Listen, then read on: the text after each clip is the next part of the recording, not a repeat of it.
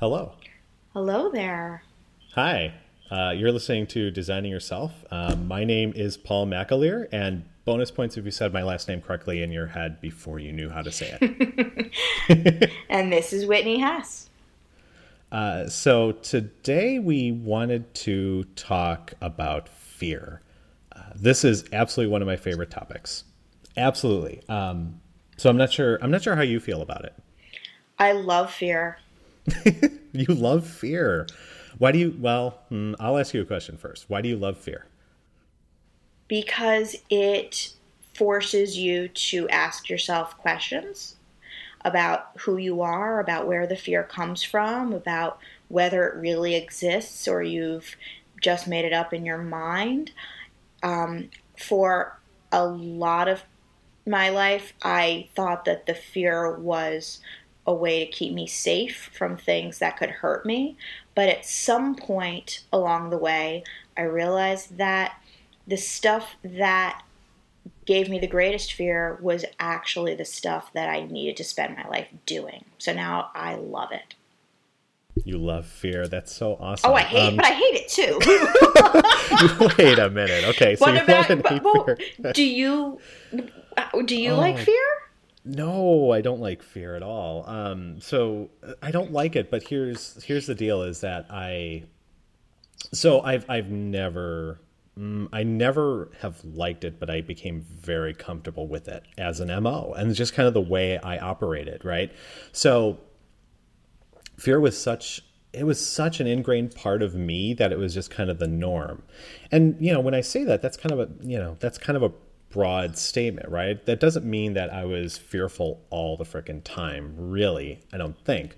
But when it came to things that that kind of make the experience of life really exciting and the way that I see it as exciting, those were the times when I would kind of seize up and be fearful and kind of fall back into a, you know, just kind of this whole well, it's going to be a lot easier to not do anything type of mode, you know, and just kind of hold back and not do it because of the fear of you know the a possibility of a result that was not something that I could plan or like. Hmm. Go on though. What what made that change? What created that change? Ooh. It wasn't any one thing. Um, here's the thing too. Whenever you ask me stuff like that too, I want to find one answer and pinpoint it to one particular thing, which which is something else that's interesting. Like I'm noticing this. It's like, well, it was this one thing, and well, um, isn't it interesting about me though that I want it to be one thing? nice, nice. Um, well, then I will give you the answer. It was one thing, and and uh, whatever it was last time we talked about, I think it was April nineteenth was the date. Um, that was the day it happened. Um, ah. so I'm going to go back to that. Um, but I, I, you know, what it was is that it was recognition of, well, it was the recognition in me that there was a pattern around it. Um, and you know, we talked a little about that last time, but for me, it was that I would, I would, you know, I would get the gumption in me to change or take an action. And really, it's take an action, right? And change could be a part of it, but it was do something.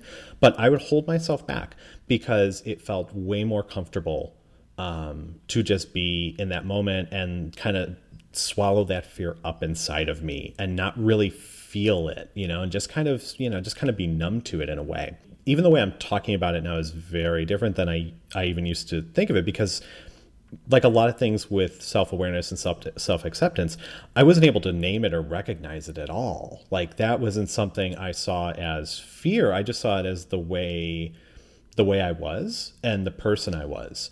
And now i see it as a part of me that is not very satisfying to all of me absolutely and I can so easily say that I love fear because I think that confronting my fears have allowed me to get to know parts of myself that I was denying. That there is this, there's something very important about who you are based on the things that you fear. And mm-hmm. I would use my fears to avoid things. That was really kind of the most obvious thing for me. And I, I often feel that that's what we're taught. Like, fear is a good thing, it keeps you away from the bad stuff. Right, right. And when I really started to look at what is it that I'm so afraid of? Why am I afraid of this? And why have I been avoiding these things? I learned a lot of things about myself. One, I learned that I didn't really understand the thing. So part of the fear was the unknown or not liking that I didn't know or feeling as though it was foreign and therefore was wrong.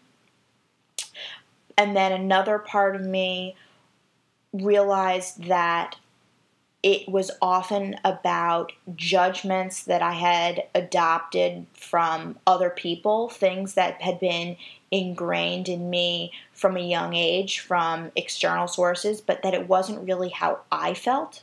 It wasn't really based on my research, my discoveries. It was just these blanketed judgments about how life is supposed to be lived and what you're supposed to avoid and what you're supposed to aim for and optimize for. And as I started to explore certain fears, I realized that I actually wanted to do those things. I actually, the reason I was so scared of it was that I had constructed this box around it to keep me away from it because I really wanted it. And it seemed scary, it seemed dangerous, it seemed risky. I didn't quite know how to do it.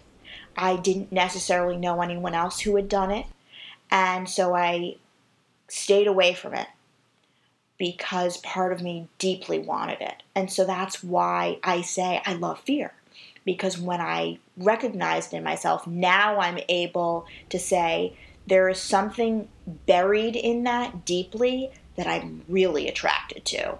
I need to let myself get there.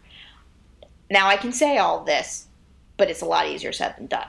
Oh, totally. Absolutely, right? So I have the sleepless nights and I have the bad habits and I have the all of that stuff that you kind of um, distract yourself with when things get scary, and I have all of that stuff. But I have really recently, I'd say maybe in the last year and a half, kind of changed the whole way that I live my life. And now instead of trying to check off the check boxes of accomplishments, which is the way that I lived my life for a very long time. I thought that's what life was. Like, let me build the resume, let me build the portfolio. This is the next thing I'm supposed to do, the next rung in the ladder.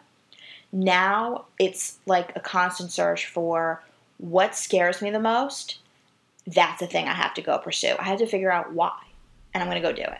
Wow, holy crap, that's awesome. Um, that is like to me that is ideal, and that's that's the that's the direction I kind of want to go in. And when you're saying that, it makes me think about the big stuff that that I'm afraid of. Um, but then I also tie it back to the little tiny stuff too, like. Um, like there was a time at work oh gosh i don't know about a, a couple months ago and i really needed to talk to somebody about something that was very important to me it was somebody i didn't work for um, it was a guy on another team but i had really i had had so many problems talking with this guy. I just didn't feel comfortable with him. I I didn't know him terribly well, um, but I, I, we each had kind of our own mm, our own opinion of each other that had been manifest in the company culture in some ways, um, and that was in my head. Like it was funny because it's almost like the sports stuff when you get in your own head, you know, like um, like any of that, you just get in your head and then you're just kind of living there. And boy, that's an awesome expression, right? So I really, I really need to talk with the guy. And it was funny because I went down, you know, went down to his floor and I saw him walking around the cubes and, you know, he wasn't in his office. So it wasn't as I had pictured it in my head as how it would go down. So right there, my head was, my head was like, oops, mm, maybe this isn't going to work out. And then I you know, I kind of walked into the kitchen and I got myself some water and I realized what I was doing and I was totally just delaying this. And I really had to check myself on that and, and, you know, say internally and kind of look at like, what are you doing? Like, what are you doing? He's just another guy. That's all it is. It's just a guy and you need to talk with him. And this is too important to not talk with him about. So, you know, I, I was like, gosh, in that moment, I was so scared I was just, I was scared, and it wasn't it wasn't a big deal. I just needed to talk with him about something work related. I mean, it was so you know. I look now, and the lens is just like, wow, it was so small. But at the time, it was so very big for me, and you know, I even felt like I could feel you know a little bit of that tingling in my arms, a little bit like a little the fight or flight stuff coming in for me, and I just walked up to the guy. I was like, no, no, no, I got to do this. Walked up to the guy and I said, hey can we talk for a couple minutes? And you know, I said, let's let's go into your office and have a chat. And that was it. Like that was how I opened it. And it, there was it was funny because that part of me that really feared him um, was oh man, that part was kicking and screaming and just did not want to be there. It was so, it was. I don't think it was evident physically. Like I wasn't, you know, hunched down or anything. I certainly didn't have my chest out and was super duper, you know, uh, super duper present in that way, right? It wasn't like I'm, I'm walking in with super confidence, but I mean, even talking about it now, I can feel my my my body reacting a little bit just recounting it. But we talked about it, and it was a it was a hard conversation, but it was a good conversation, and it ended in a very good place. And you know, I was just thinking and remembering about how much that really affected me at the time and how very scared I was to just talk with another person about something. And that was all it was in the end. And it was, yeah, I was so very scared. It's so amazing for me to hear you tell this story because um, one of the things that I have been actively doing in my life right now um, is trying to maintain presence. It is exceptionally hard.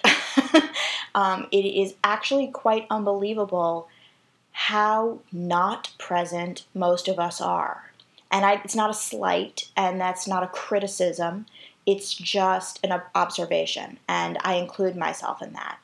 We live entirely in the past or in the future, replaying the thing that that person said and now that we've had the distance, how we would have said it differently and how we really would have gotten them, or is that really what this person meant? And wait a minute, I didn't hear it that way, but now I think that they meant this, and replaying and replaying, or inventing future conversations, how it's going to go, what you're going to do, what they're going to say. If they say this, then I'll have this ready, and if they decide this, then this is going to be my next step.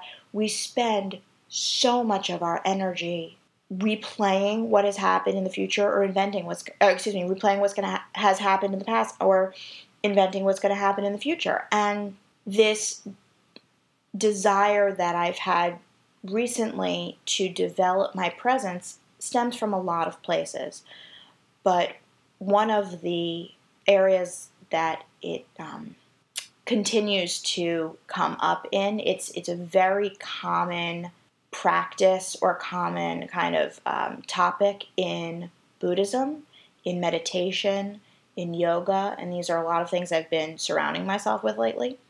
Um, because I am a very high strung and uptight person, and it's not uh, the easiest thing for me to just be and I moved to the Florida Keys thinking that I needed space and I just needed headroom to focus again. And I was spread way too thin and I was totally burning out. Um, and then, even being in like the most peaceful place you could possibly imagine, my mind was still racing. So, this is a new thing that I'm doing. And the reason I bring it up is because this one book that I read that has had a very powerful impact on me. And then I gave it to my boyfriend. He actually, I gave it to him without having read it because I thought that he would enjoy it. And then he was like a chapter into it and he was like, okay, I'm giving this back to you because you need to read this. And then wow. I recommended it to a bunch of friends. It's called The Power of Now. It sounds very new agey because it is by Eckhart Tolle. And the thing that he says is that fear is the is is us living in the future. That's what fear is. Totally. That man, that's awesome. Fear is living in the future, and I I'm like flipping through right now because I'm trying to find the quote. sure. Unease, anxiety, tension, stress, worry, all forms of fear are caused by too much future and not enough presence. So good. Oh my gosh, so good. Um, because you know you you so there are a couple things you mentioned. I want to I want to get them while they're still in my head because I'm trying to be present. Ah, um, is that um, living in the future? So yeah, that is. So I noticed that in a couple places for me. Now, one is when I meditate. Like that is something I am still absolutely practicing on, and you know it is hard. Um, also, it is not hard. You know that's the beauty of it, but it but the thing i notice about myself when i when i start almost always is that my mind goes elsewhere. I am thinking about what i'm going to do afterwards. I am thinking about what i'm going to do in an hour what i have to do later that day tomorrow whatever. Like it's almost like my calendar is just flooding me at this time when it's really about you know me just kind of being right?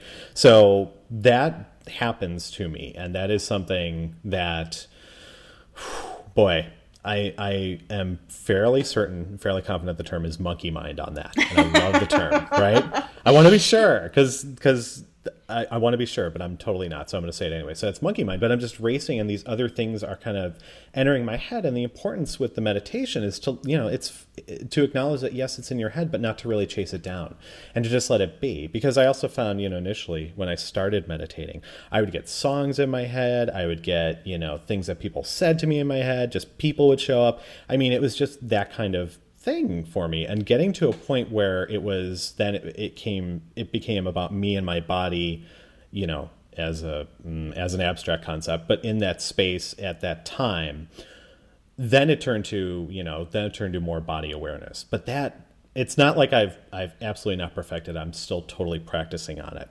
Um, the other thing about the future stuff and the sleeplessness i definitely want to talk about this too because um, I so you mentioned you have sleepless nights and I do too, but they are so rare for me.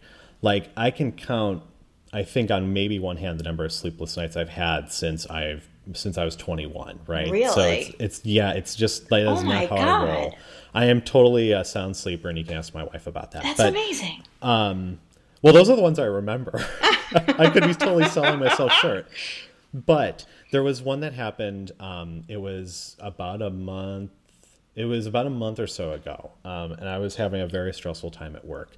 Um, and there were conversations and things that were happening, and I just had this overwhelming sense of things were going to change, and not in a way that I would want them to change in. You know, it was out of my control. You know, I acknowledge that now, but wow, when it came, it came time to go to sleep. I remember I was laying there you know, it was it was like eleven or so, and my wife was sound asleep, um, and I was just up.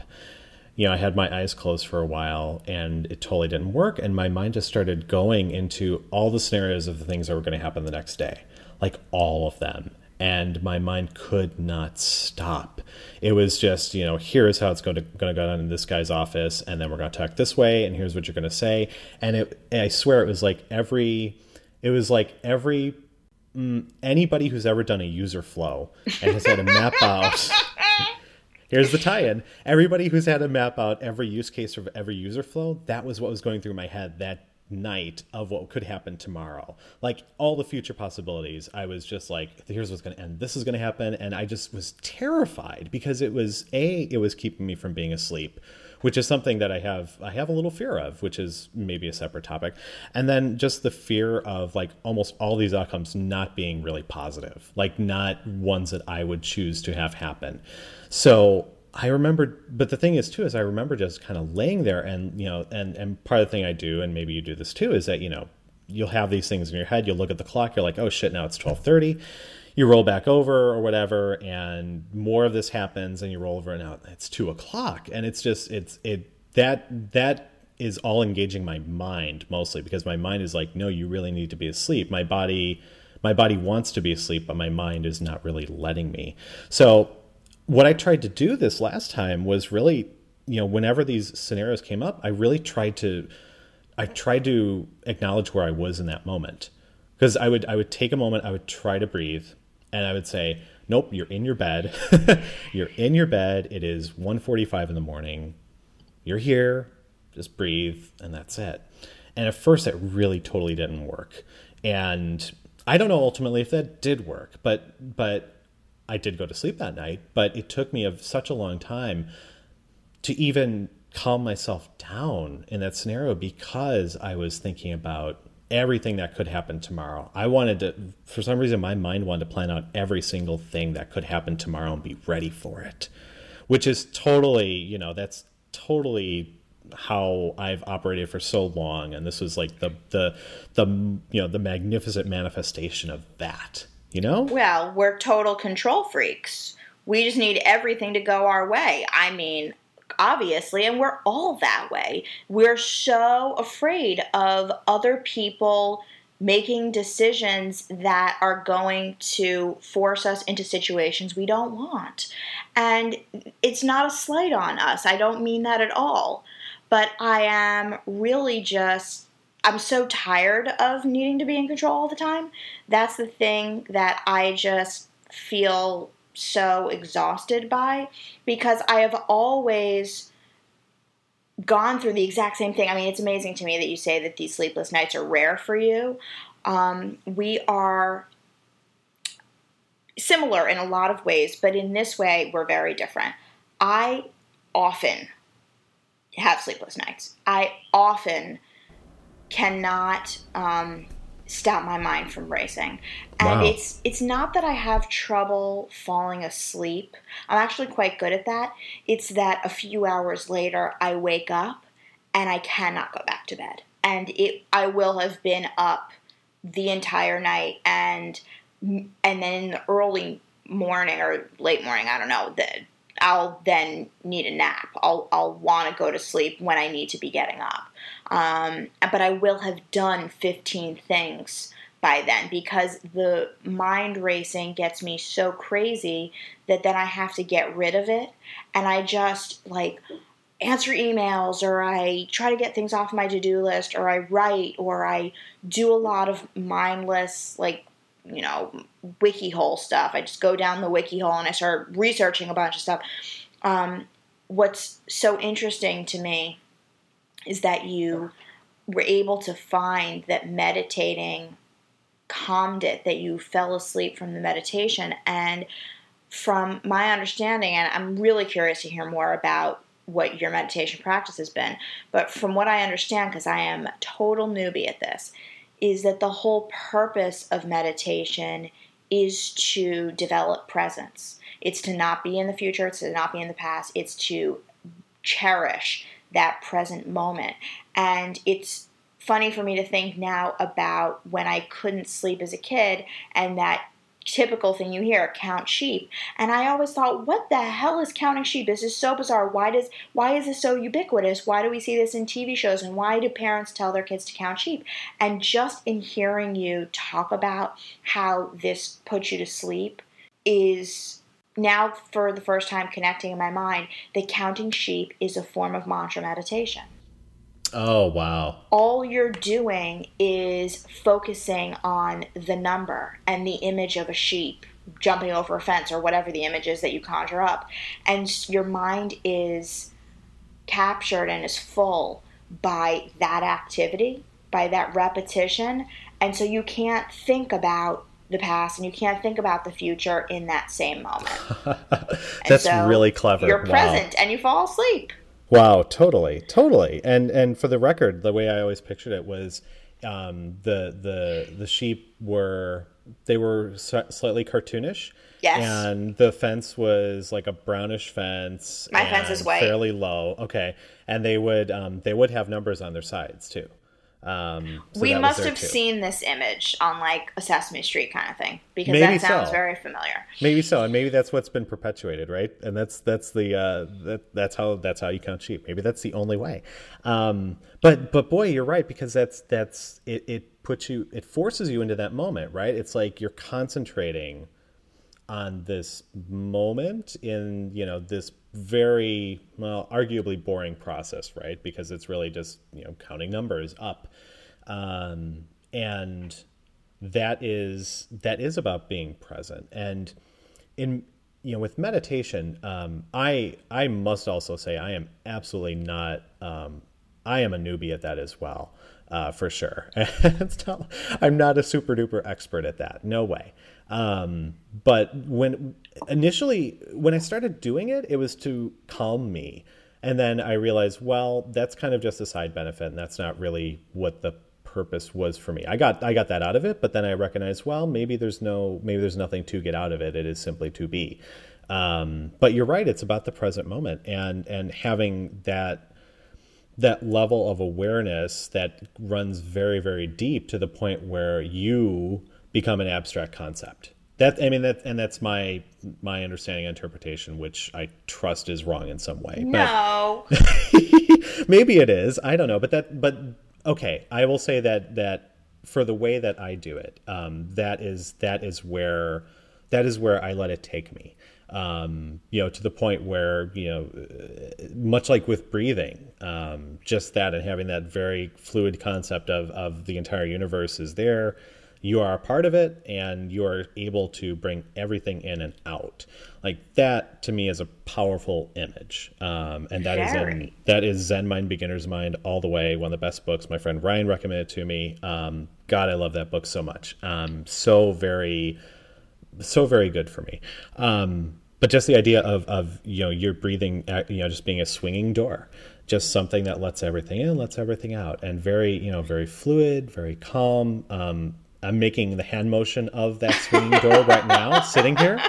Like I'm actually doing that too. I'm talking with my hands a lot tonight. I noticed too, but um, yeah, it's totally it, it's totally just a very fluid and easy movement. Um, now, getting there from a place of ramp, you know, being so ramped up and amped up about what could happen tomorrow. Um, I don't I don't have a strategy on that. I just kind of tried to calm myself in that way and just yeah. you know and just say say to myself breathe. No breathe. And it's funny because i say that to my son too sometimes. And he does it. Actually he likes he likes to do yoga which is awesome. That's so cute. He totally does. Uh, i love my yoga and i've done it many times in the past and i've been really intensely interested and then somehow life gets in the way and I stop going and then it's like a year until I pick it up again. Um, I'm determined this time to not let that happen, but I am loving it. I'm loving everything that it's about, and it's fitting into a lot of these other practices that I have that I've been introducing myself to lately, um, all in the attempt to be more present, to understand who I am, to let go of a lot of junk from the past, to let go of a lot of expectations for the future, and just to be happy in the present moment. And a lot of this was um, prompted by the power of now, perhaps, but I'm of the belief, just as I said last time, that there's you know, I don't really think that starting happens. It's like once you realize that it's happened, it's been going on for a while. Um, in order for us to have even been attracted to reading The Power of Now, we were already in motion in this way. So I think that presence is something I've been craving for a while because calm is something I've been craving for a while. But um, what I'm really kind of amazed by that presence and yoga and meditation helping you to develop presence allows for is letting go of the ego. And you said something that made me think that that's what you meant that there's um, this moment when you realize that you don't really exist the way that you think that you do. Totally. And that conversation that you're dreading doesn't really exist the way in which you imagine it does. And it's just of not very any importance really at all to the universe. And that you are just a being, a living, breathing being, taking the air in and letting the air out. And in that, you are exactly like everyone else. And that's not a bad thing. It's a beautiful thing. And not just other human beings, but you're connected to all things. And I'm finding the calm in that. I'm finding the calm in how meditation and how presence on the greater scale, how much that connects me to nature, how much it connects me to my environment, and helps me realize I'm not in this alone. And a lot of my fear stems from that. It's not just being an only child, but it's being trapped in this head. You know, I've been trapped in this head for 31 years as of tomorrow. I have been trapped, thank you, trapped in there. And I've wondered, and I remember wondering at a very young age, how do I get out of there? How do I go somewhere else. And even the whole notion of vacations, I always found really funny. Like, we take ourselves out of our external environment as though that has anything to do with it. it's like, I always think of Moby Dick because it was a really long time ago that I was forced into reading it in high school English class, but I'm pretty sure that the moral of the story is you can't escape your own problems no matter where you go. Um, you just can't. And, you know, even being in the Keys, all the stuff of who I am and what I struggle with and what I desire and what I can't have because that's just not how the past was written and and who knows what the future will bring and the ambiguity of it all, the unknowns, all of that still exists there is nothing that I can do to change my environment. I can't have a nicer house. I can't have a better manicure. I can't have nicer clothes. I can't have a higher paying client gig or whatever. None of that is going to change the fact that I still hear my voice in my head all day, every day. And what I am so attracted to with the meditation and developing presence is the concept that you can actually get that voice out of your head. And more so, that that voice is not you. Huh. That yeah. voice is not you. Um, by and the thing that he says in the power of now that he underscores over and over and over again is by the sheer fact that you are listening to the voice, the voice is not you.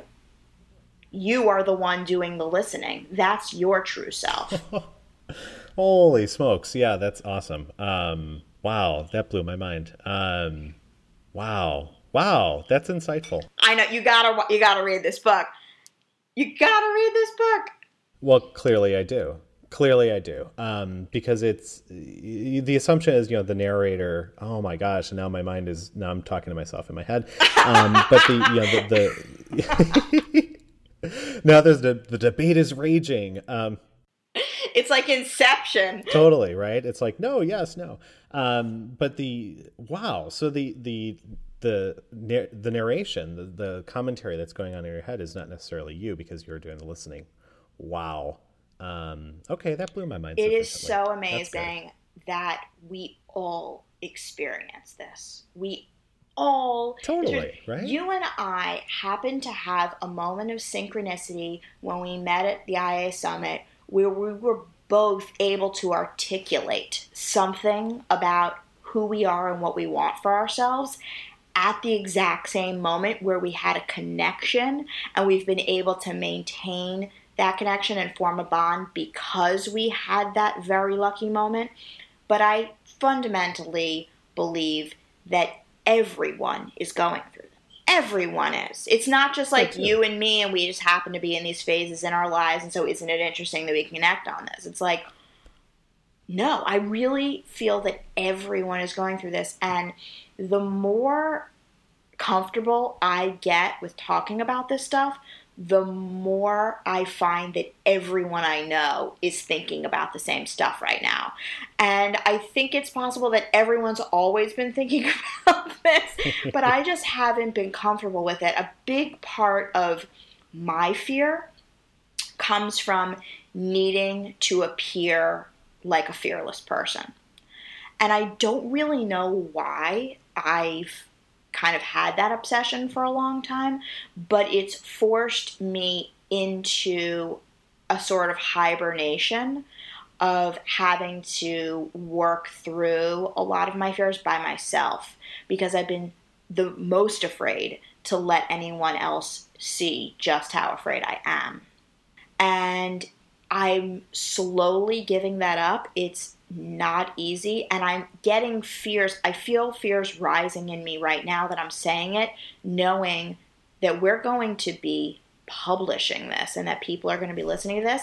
And yep. someone who might know me might hear this and is now going to know that it that is like whoa that's scary i mean the last episode when you mentioned that your coworker said something about like, oh, do you follow Whitney Hess on Twitter? Mm-hmm, mm-hmm. That a conversation in happened in the world about me that I wasn't present for. That's fucking scary. Like I can't even handle. I, I it's a kind of foreign concept that I because I'm so scared of it. I've never really wanted to even entertain the thought that people are talking about me when I'm not there. That is crazy to me, and I don't I don't like it. It doesn't feel good. Um, but here it is. It, when you put it out there, and this is me doing exactly what I said I wanted to do and that I've been engaging in at the beginning of this, I have to dive right into the fears and I have to break them wide open. And one of those things is sharing just how scary life is and just how much I have been afraid of. And I'm damn lucky that I've had the re- resources, resourcefulness, willingness, what have you, name it what you want, to be willing to stare them down and say, no, you are not going to own me. And so it may appear based on things that I've done in my life to others, like, there's no way that she could have been scared because she did X, Y, and Z.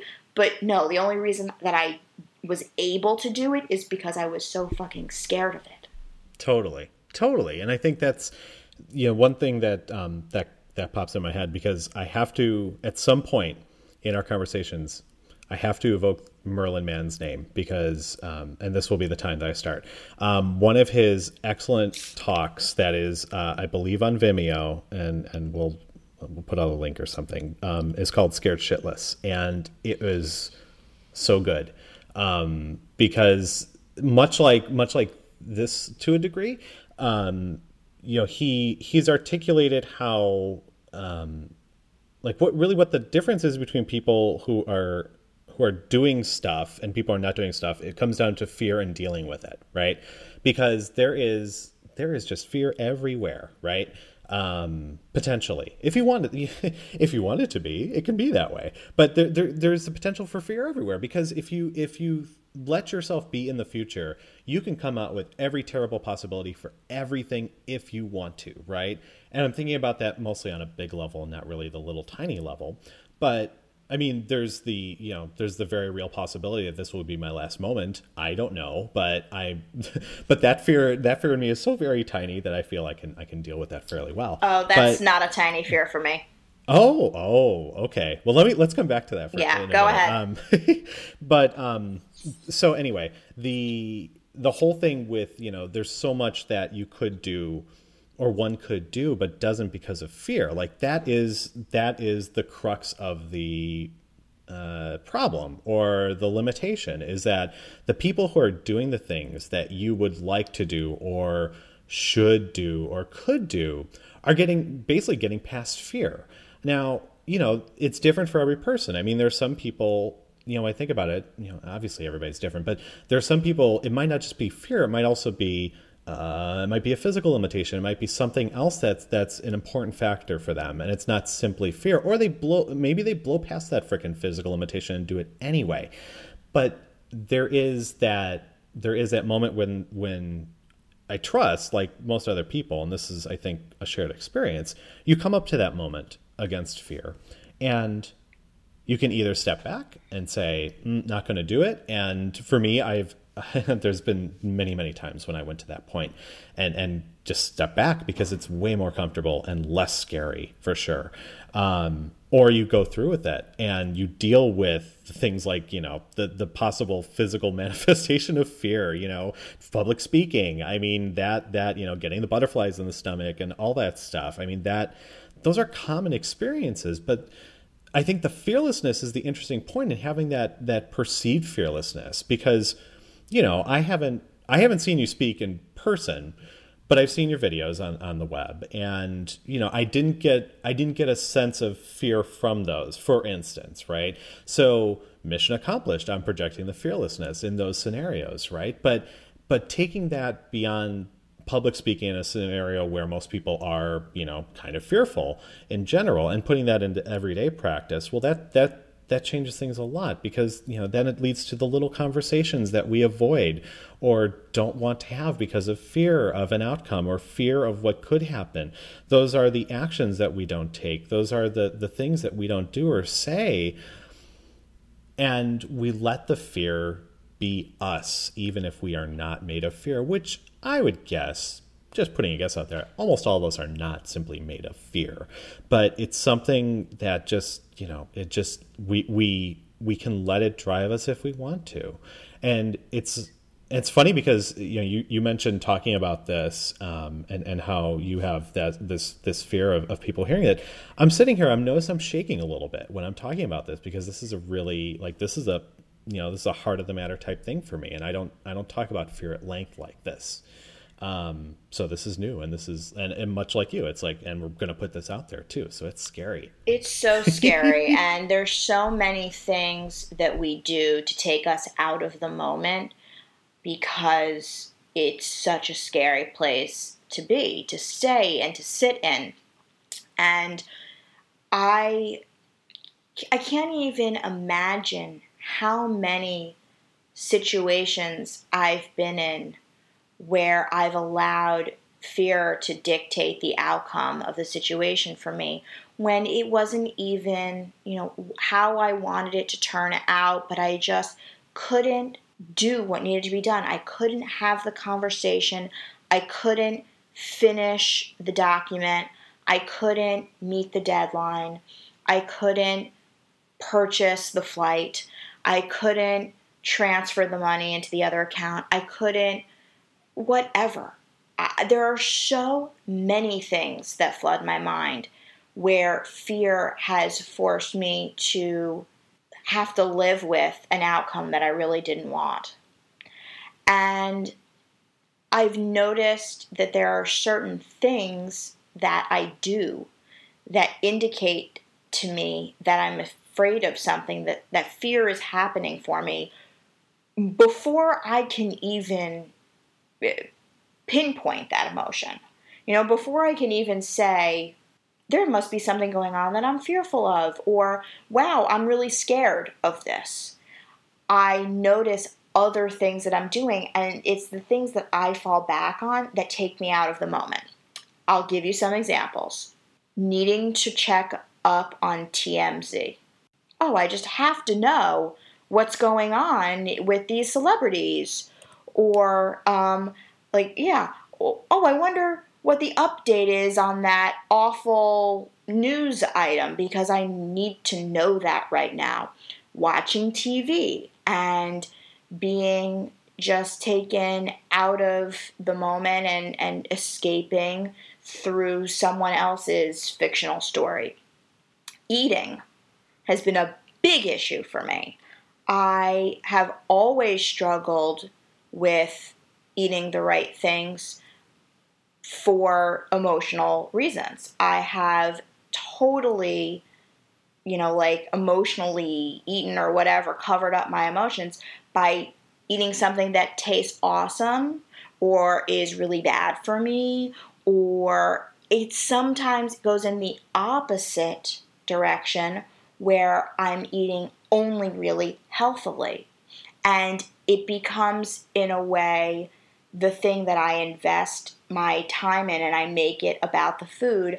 Oh, I'm only gonna do this. I, you know, I've, I've done four hour body now for two years and I know that at times it's been really good for me.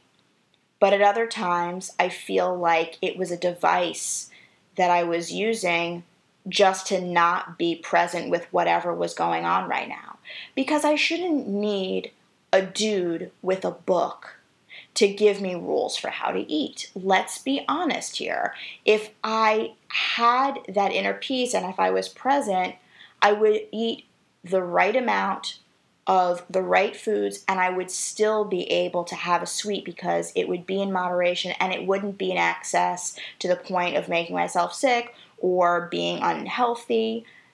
It's a lot of these things have been kind of crutches for me that have buried the fear or that have distracted me from the fear instead of just facing it, looking it right down and saying, screw you.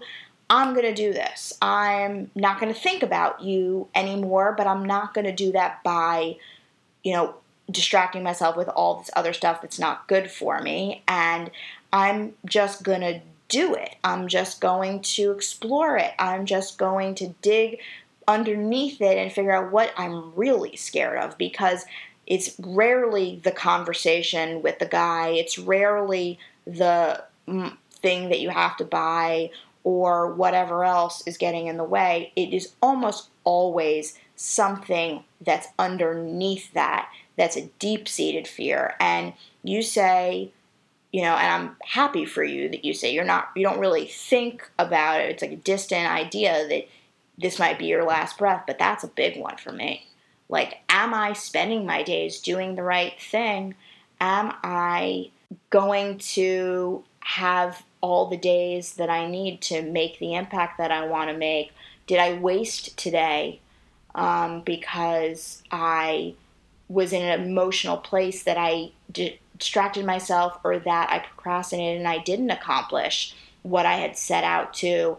Will I get another chance? That is in me all the time. And it only exacerbates it because worrying that today is your last day is the worst way to, you know, ensure that you're not going to stay present and be peaceful in that moment and do what feels right and take care of the things that matter to you because all I'm thinking is what I do right now has to be the best thing possible because I may never get another chance. And it's not healthy at all. And it's just oh my god, I feel like I'm rambling now. But it's just it's just um so unnecessary. It's so unnecessary. Who's keeping track?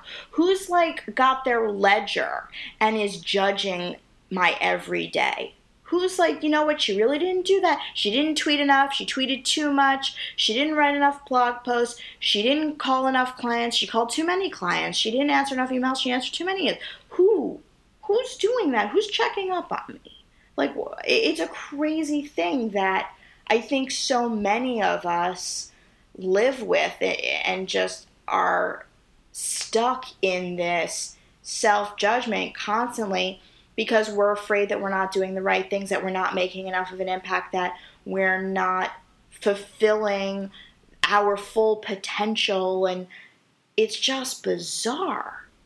Well, it's like we've all got this scorecard that we're keeping track against, but nobody knows what the hell scorecard is. But we just have this sense of whatever we're doing is almost certainly wrong. And you know, I even said that earlier about meditation. For goodness sake, I was, I, you know, I said, oh, I'm doing it wrong, but, but maybe I'm not. I don't know. But, but even that, like even that, I have, you know, I made that comment, and that was coming from a place of well somebody listening certainly knows more than i do on this and they will say you are wrong on this yeah that's like that's where that came from. And and you're right. And boy you just unleashed like 50 different topics on that on that last on that last statement but that that's cool with me.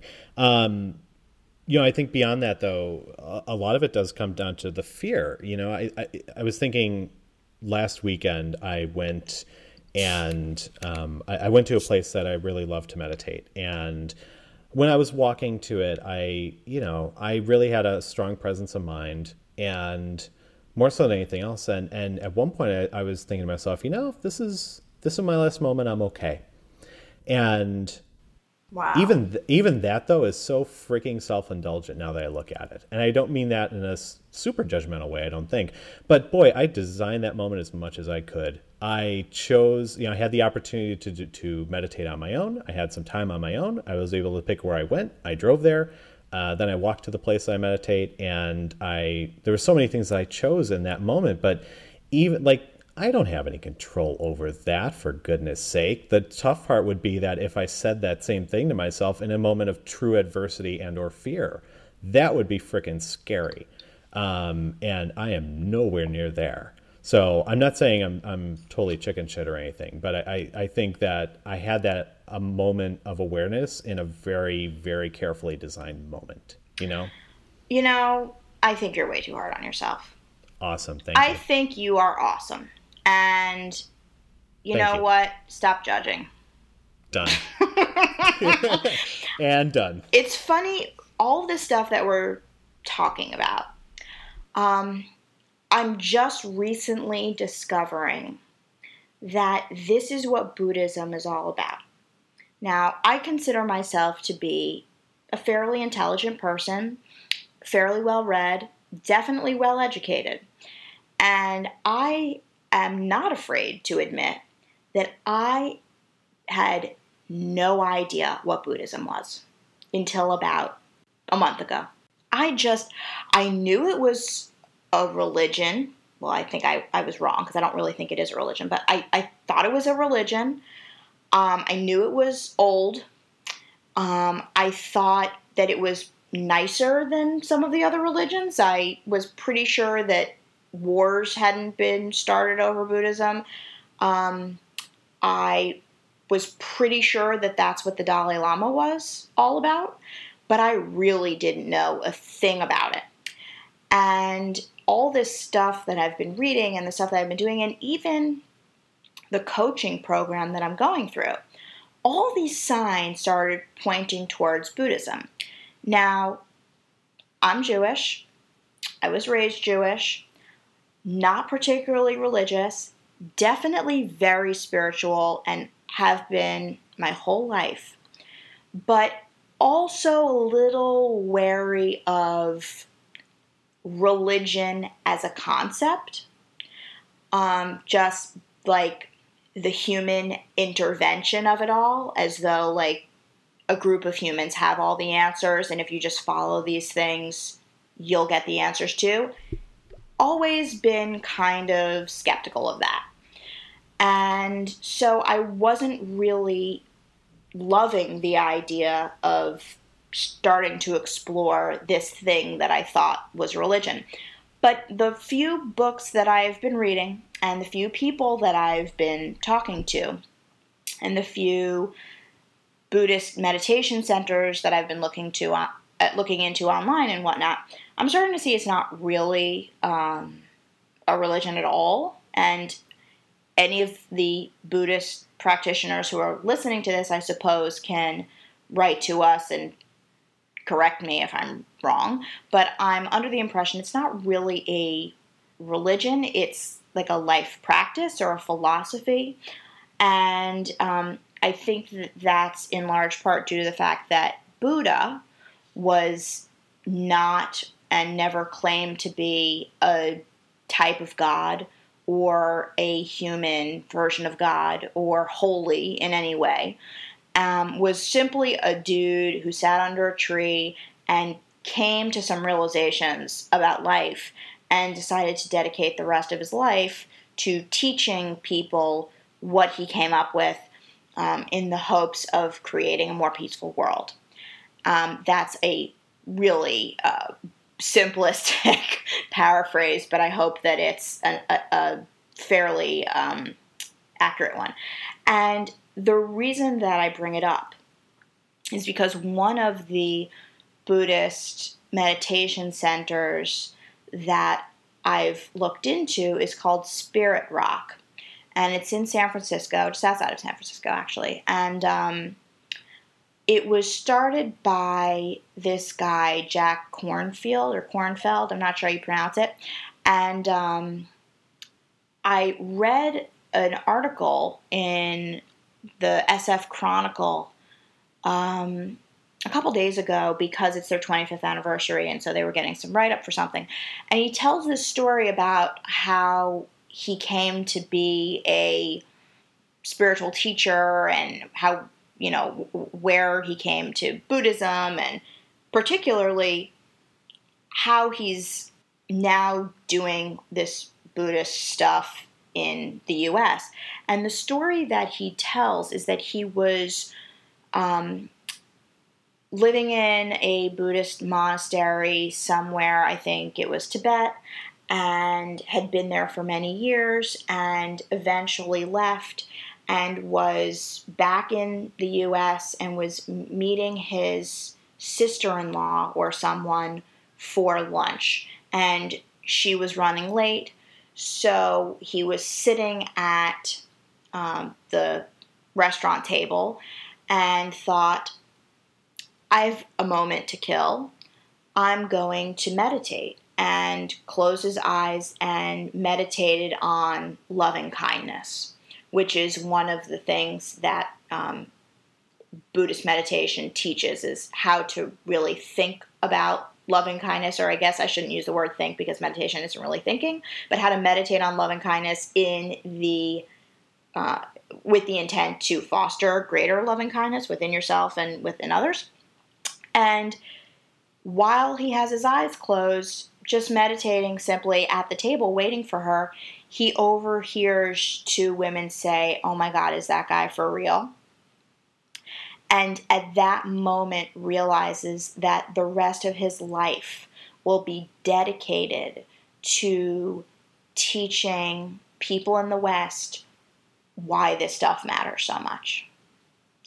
And I was really moved by that. Um, don't know if the whole Buddhist thing is going to be for me. Don't know if I'm going to find any truth in my as I explore more deeply. Don't know that it's uh, something that I will take in as part of my identity the way some people do. Uh, I don't know that I'll ever go to a meditation retreat center place. I don't know that I'll ever know what all the words mean, or and maybe the whole thing is not the right path for me. But what really resonates for me is this idea that part of us, part of our society, and part of our all of our minds has that, oh my God, is that guy for real? In it. In it's in there. It's programmed. Because I, I know as I'm reading this stuff, I think, oh my God, is this guy for real? With all this stuff that I read. And even though it's speaking to me, I'm still cynical about it. And I feel really moved in a similar way, though I'm sure that I will go about it in a very different fashion. I don't know that I'm going to be running a Buddhist meditation center anytime soon, but I feel really moved by that notion that we could dedicate our lives, not just our careers, but our whole lives, to helping other people recognize the importance in being present and in cultivating that for themselves and the vast benefits that that has on the world. And when I stop to think about it, I hope that this connection is not seen by you or by anyone listening as a opportunistic one, but I really believe that there is so much of what we do as user experience designers deeply wound up in that.